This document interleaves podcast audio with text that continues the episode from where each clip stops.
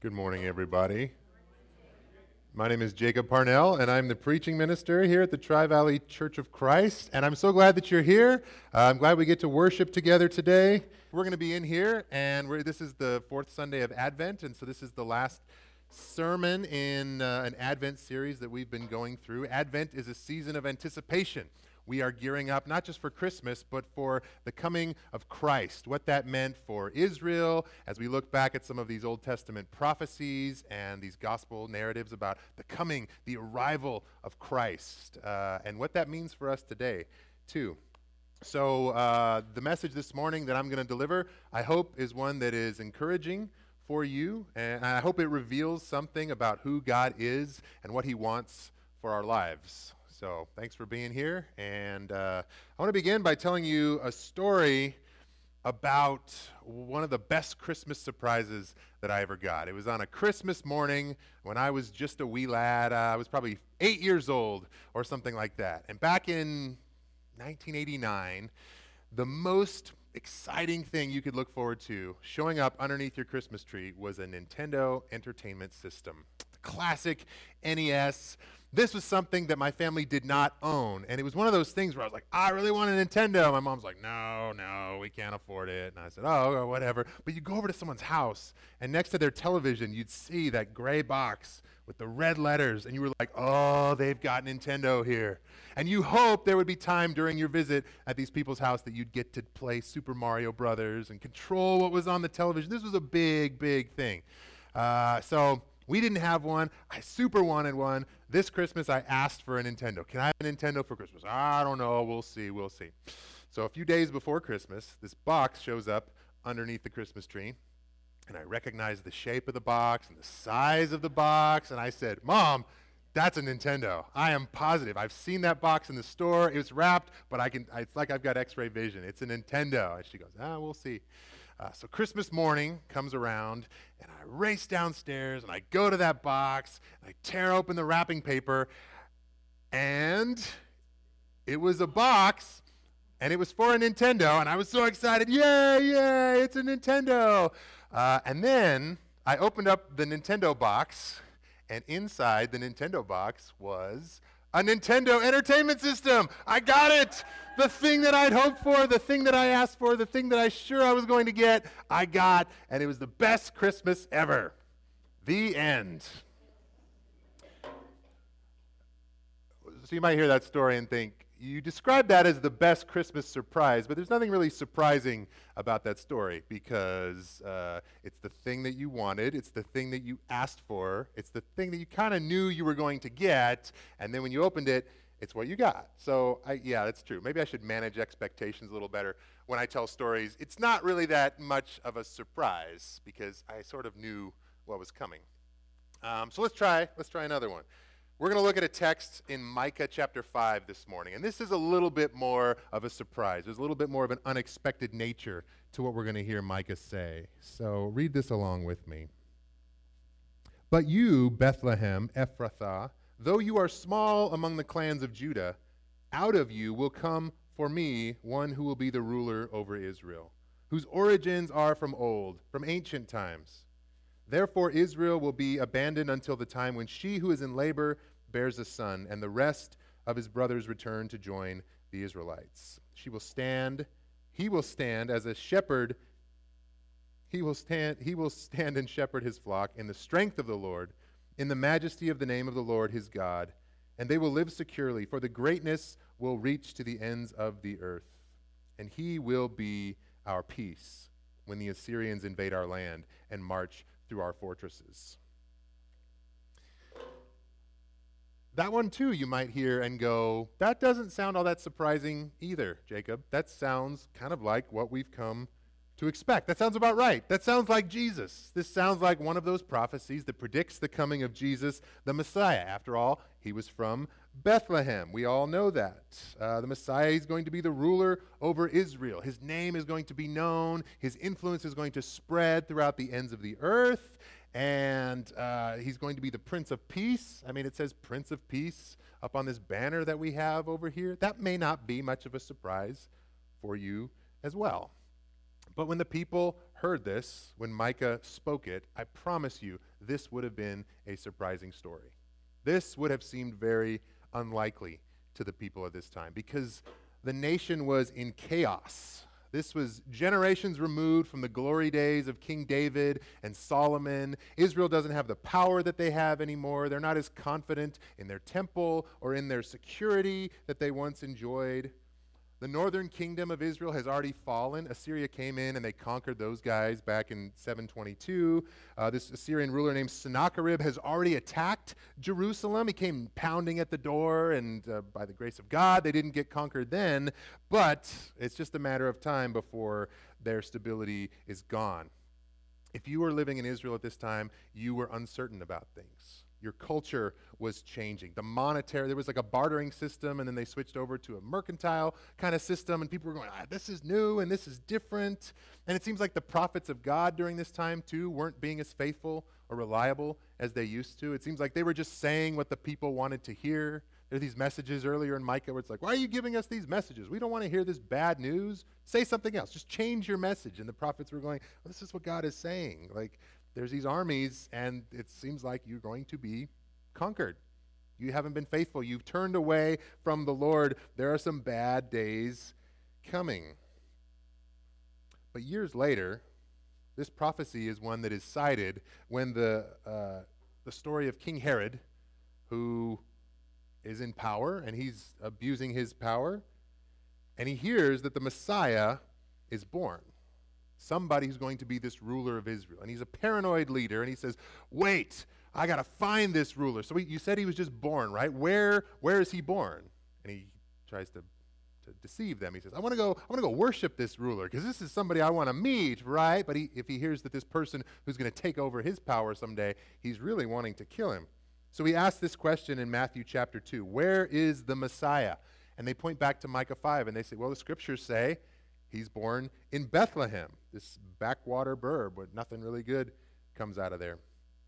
And the gospel writers, when they tell this story, they say, Look, this is true. This is where Jesus was born. He came out of Bethlehem, and he did shepherd his people. And yes, his greatness did reach the ends of the earth. And yes, Jesus Christ, the Messiah, is our peace.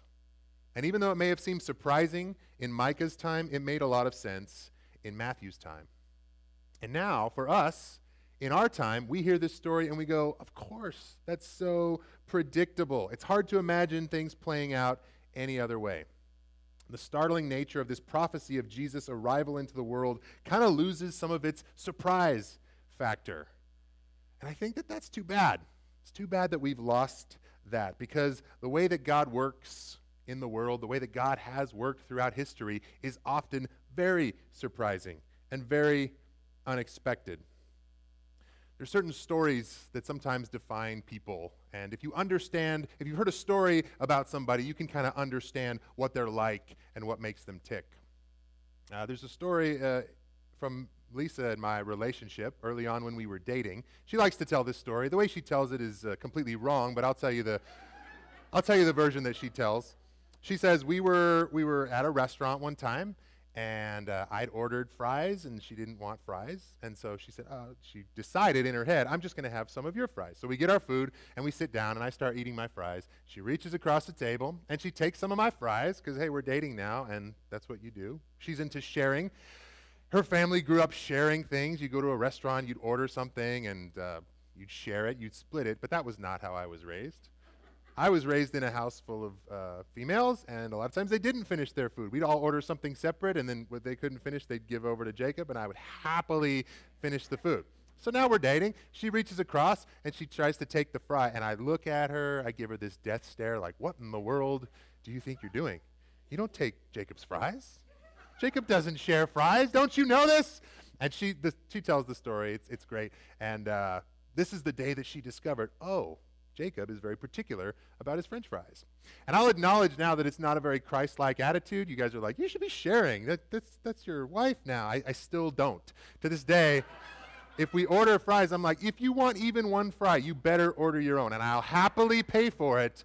But when I order a, fry, a serving of fries, I expect to eat all those fries. So now you guys know that story about me, and maybe it explains a lot. Maybe it helps you understand uh, how, I, how I tick. Uh, there's a story that I keep coming back to in Scripture that every time I hear it, I think, this explains a lot. This reminds me of how God is. And it's the story of Elijah on Mount Carmel. Elijah versus the prophets of Baal. You might know this story, but in case you don't, I'll tell it for you. Elijah is a prophet, and he's living in a time when the kings won't listen, and he's saying the words of Yahweh. Um, this, is a, this is a few generations before Micah's time, just to sort of put it in context. But things aren't going so great. And the people of Israel have turned to false gods, and they're worshiping Baal and Asherah, and then they have their prophets too. So they're making sacrifices to these false gods, and Elijah goes, Hey, the one true God says you, sh- you were supposed to be in relationship with me, uh, not these other gods. And they go, Ah, we don't want to listen to you. And Elijah says, Here's what we're going to do. Let's go up on this mountain and let's have a contest. Let's all go up to the mountain. Let's call our gods, and whoever's God shows up, that God is the true God. And they say, Sounds great. Let's do it. So the prophets of Baal, there's 450 prophets of Baal, and they all march up to this mountain and they make these two altars and they put these animal sacrifices because that's what you did back then. And uh, the prophets of Baal are up first. Elijah's like, after you. So they, early in the morning, they start like, they build this altar, they put the wood, and they're saying, Baal, light the altar, receive this sacrifice that we're giving to you. And nothing happens. So they start shouting louder and they start dancing around and they work themselves up into a frenzy. This big mob of people dancing around on the top of the mountain and nothing happens. One of the reasons I love this story, kind of a side point, is that Elijah's over here just sort of watching the whole thing. He's witnessing this, and then he starts getting kind of snarky and he starts taunting them and he says things like, hey, maybe he's asleep. Maybe he's traveling. You better shout louder. That way he'll be able to hear you. And they do. they do. They go nuts and they're screaming and they're dancing and they're shouting. And then they take out swords and they start cutting themselves for some reason. And it's just, it's nuts. And then the, the day ends and nothing happens. The sacrifice is still there. And they go, oh, it's your turn. so then, then Elijah goes up and he goes to the altar that they built to Yahweh and it's got wood on it, and they're hoping that God will call down fire and ignite this pile of wood. But Elijah says, You know what? That wood looks too dry. Here's what I want you guys to do. Let's make this a little bit harder for my God. Let's bring jars of water. So they bring jars of water and they douse the altar. It's soaking wet. And Elijah goes, Do it one more time. So they bring more water and they douse the, the wood. And it's like, man, there's no way this thing is ever going to light. It's soaking wet. And Elijah rolls up, Elijah rolls up his sleeves and he goes, not yet. Let's do it one more time. One more round of water, and then they dump all this water on there, and scripture says that the wood is completely soaked, the stones are completely soaked. They dig a trench around the whole thing, and it's just covered in water. It's got its own moat now. And Elijah steps up, and he says, God, answer me. Show these people that you're God. the whole thing catches fire. Fire comes down from heaven. The wood is burned up. The sacrifice is burned up. The rocks are completely turned to dust. And all the water that's in the trench is licked up and just completely gone. And Elijah wins this battle. And uh, the, the, rest of the story is actually remarkably violent, so I won't tell the rest of the story. Um, but this is a story that I keep coming back to as I think about how God works in the world.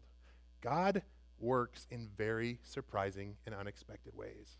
It's almost like I think God likes to show off his power by taking unlikely things and just, just going into the impossible situation and saying, I'm going to make this happen anyway. I'm not going to let this soaking wet wood stand in my way. This happens throughout Scripture again and again and again. Think of the story of Abraham and Sarah. They were too old to have descendants. Too old, and yet God comes through.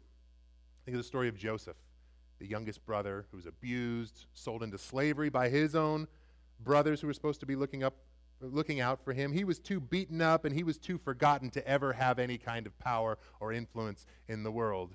And yet, God shows up. Think of the story of Ruth. She's too foreign to have a place in Israel's history. She's not an Israelite. And yet, God comes through. David was too small, another younger brother, too small to defeat Goliath. And yet, God comes through again and again and again. It's like God's unpredictability is almost predictable. And when I hear this, it makes me realize that we should be steadfast in believing that the Lord is going to fulfill his promises, but we should be on our toes about how God is going to do that. I think that we should be prepared to be surprised. And this playful characteristic of God shows up all over the nativity story. Think about it. Bethlehem was too small of a backwater town to be the birth, birthplace of the Messiah. Joseph was too righteous to marry a pregnant woman. Mary was too young to have a baby. Elizabeth was too old to have a baby. And yet, we get this in Luke chapter 1 them celebrating their pregnancies together, anticipating the coming of John the Baptist and of Jesus the Messiah. Luke tells us at that time, Mary got ready and she hurried to a town in the hill country of Judea where she entered Zechariah's home and greeted Elizabeth. When Elizabeth heard Mary's greeting, the baby leaped in her womb, and Elizabeth was filled with the Holy Spirit. And in a loud voice, she proclaimed, Blessed are you among women, and blessed is the child that you will bear. But why am I so favored that the mother of my Lord should come to me? As soon as the sound of your greeting reached my ears, the baby in my womb leaped for joy. Blessed is she who has believed that the Lord would fulfill his promises to her. And then, the rest of the story proceeds. The Messiah comes near. And he's not from Jerusalem, this capital city. He's not, he doesn't come with an army, and he doesn't come with a sword. More unexpected. And then he doesn't drive out the Romans like everybody hoped he would, but the Messiah comes into the world in the form of a baby. From something small and unlikely and unremarkable comes the peace and the power of God. So this week is a special week. We've been in Advent and we've been saying, hold off on Christmas. That celebration is coming. It's beating down our door. It's everywhere, but we want to dwell in this time being in between.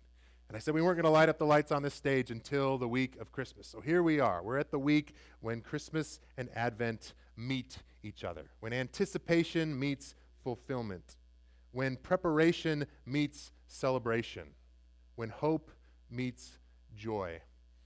There's kind of these two contrasting ideas that sort of work together and they meet in the middle.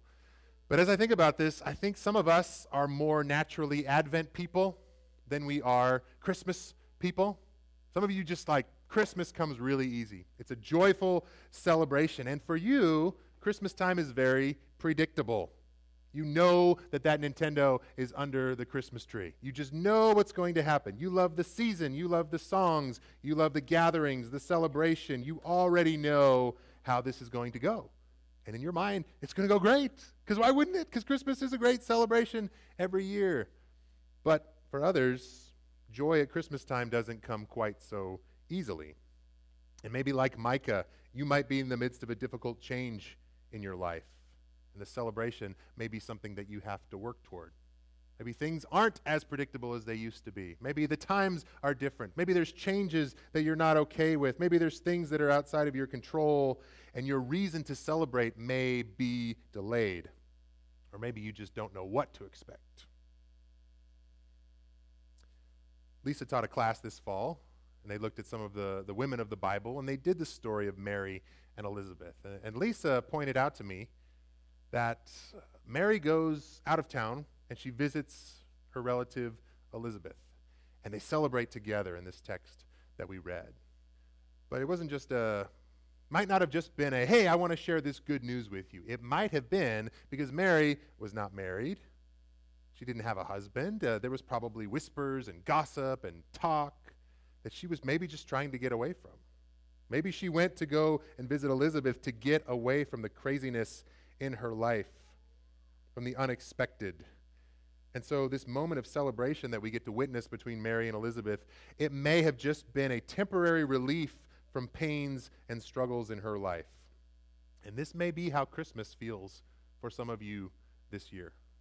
There's a lot going on. Christmas can be this, this break and this celebration. And you may not feel up for it, or you may not sh- be sure what's going to come after it.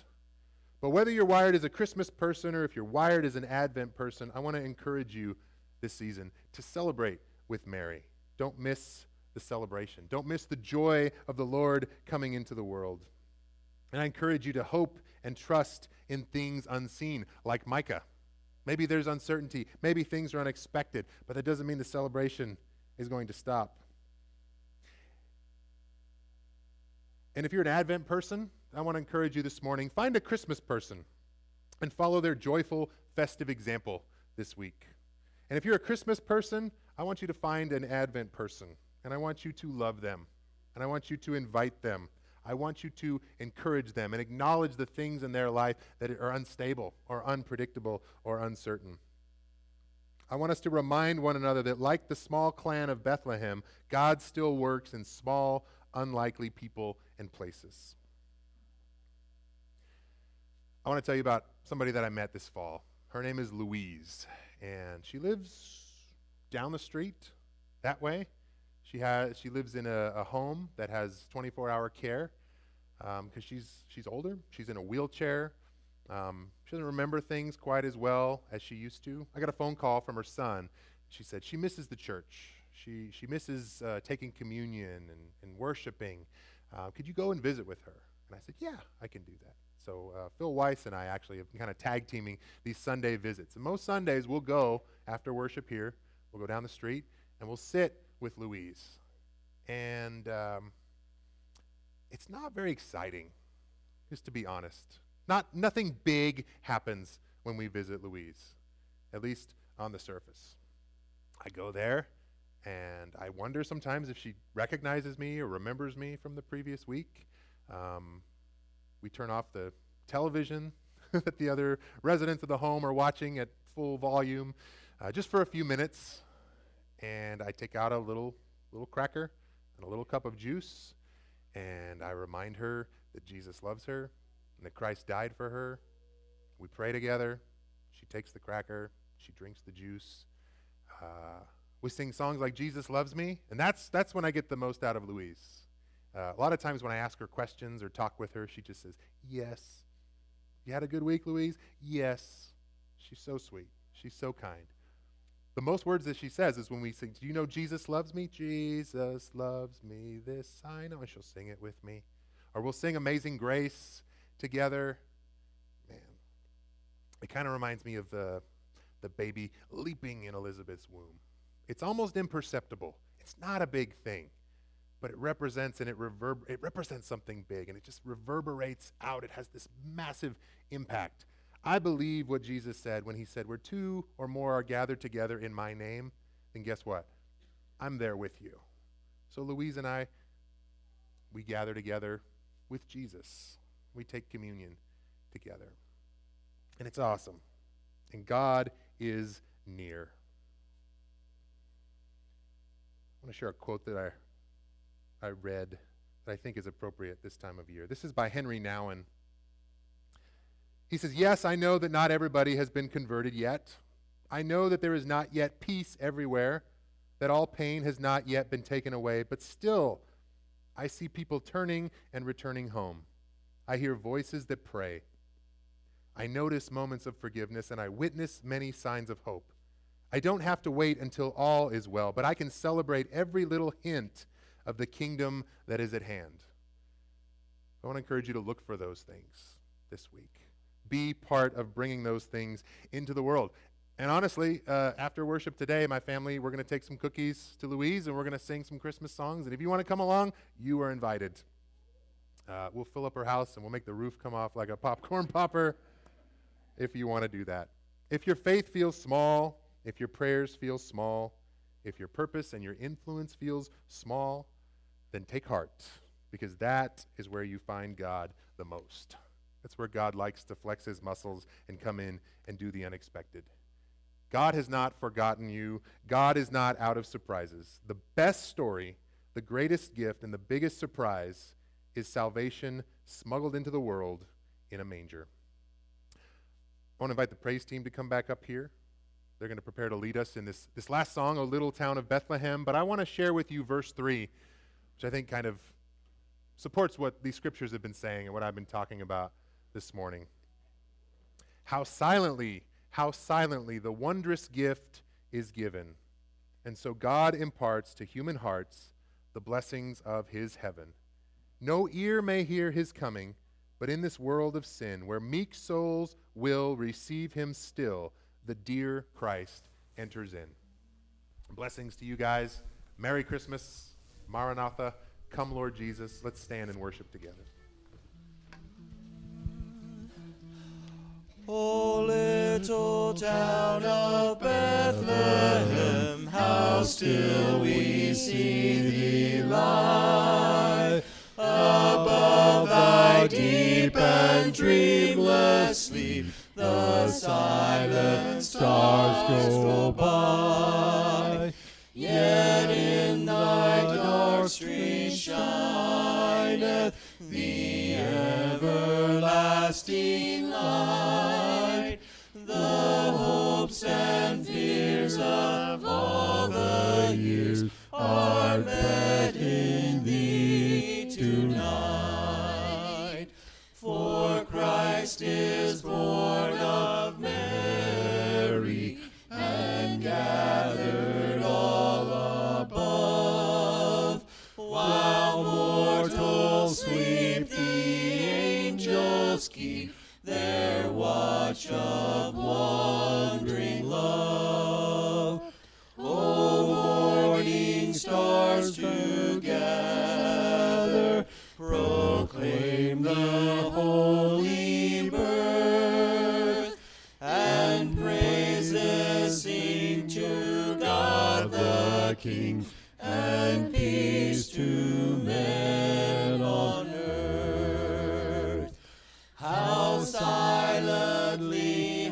how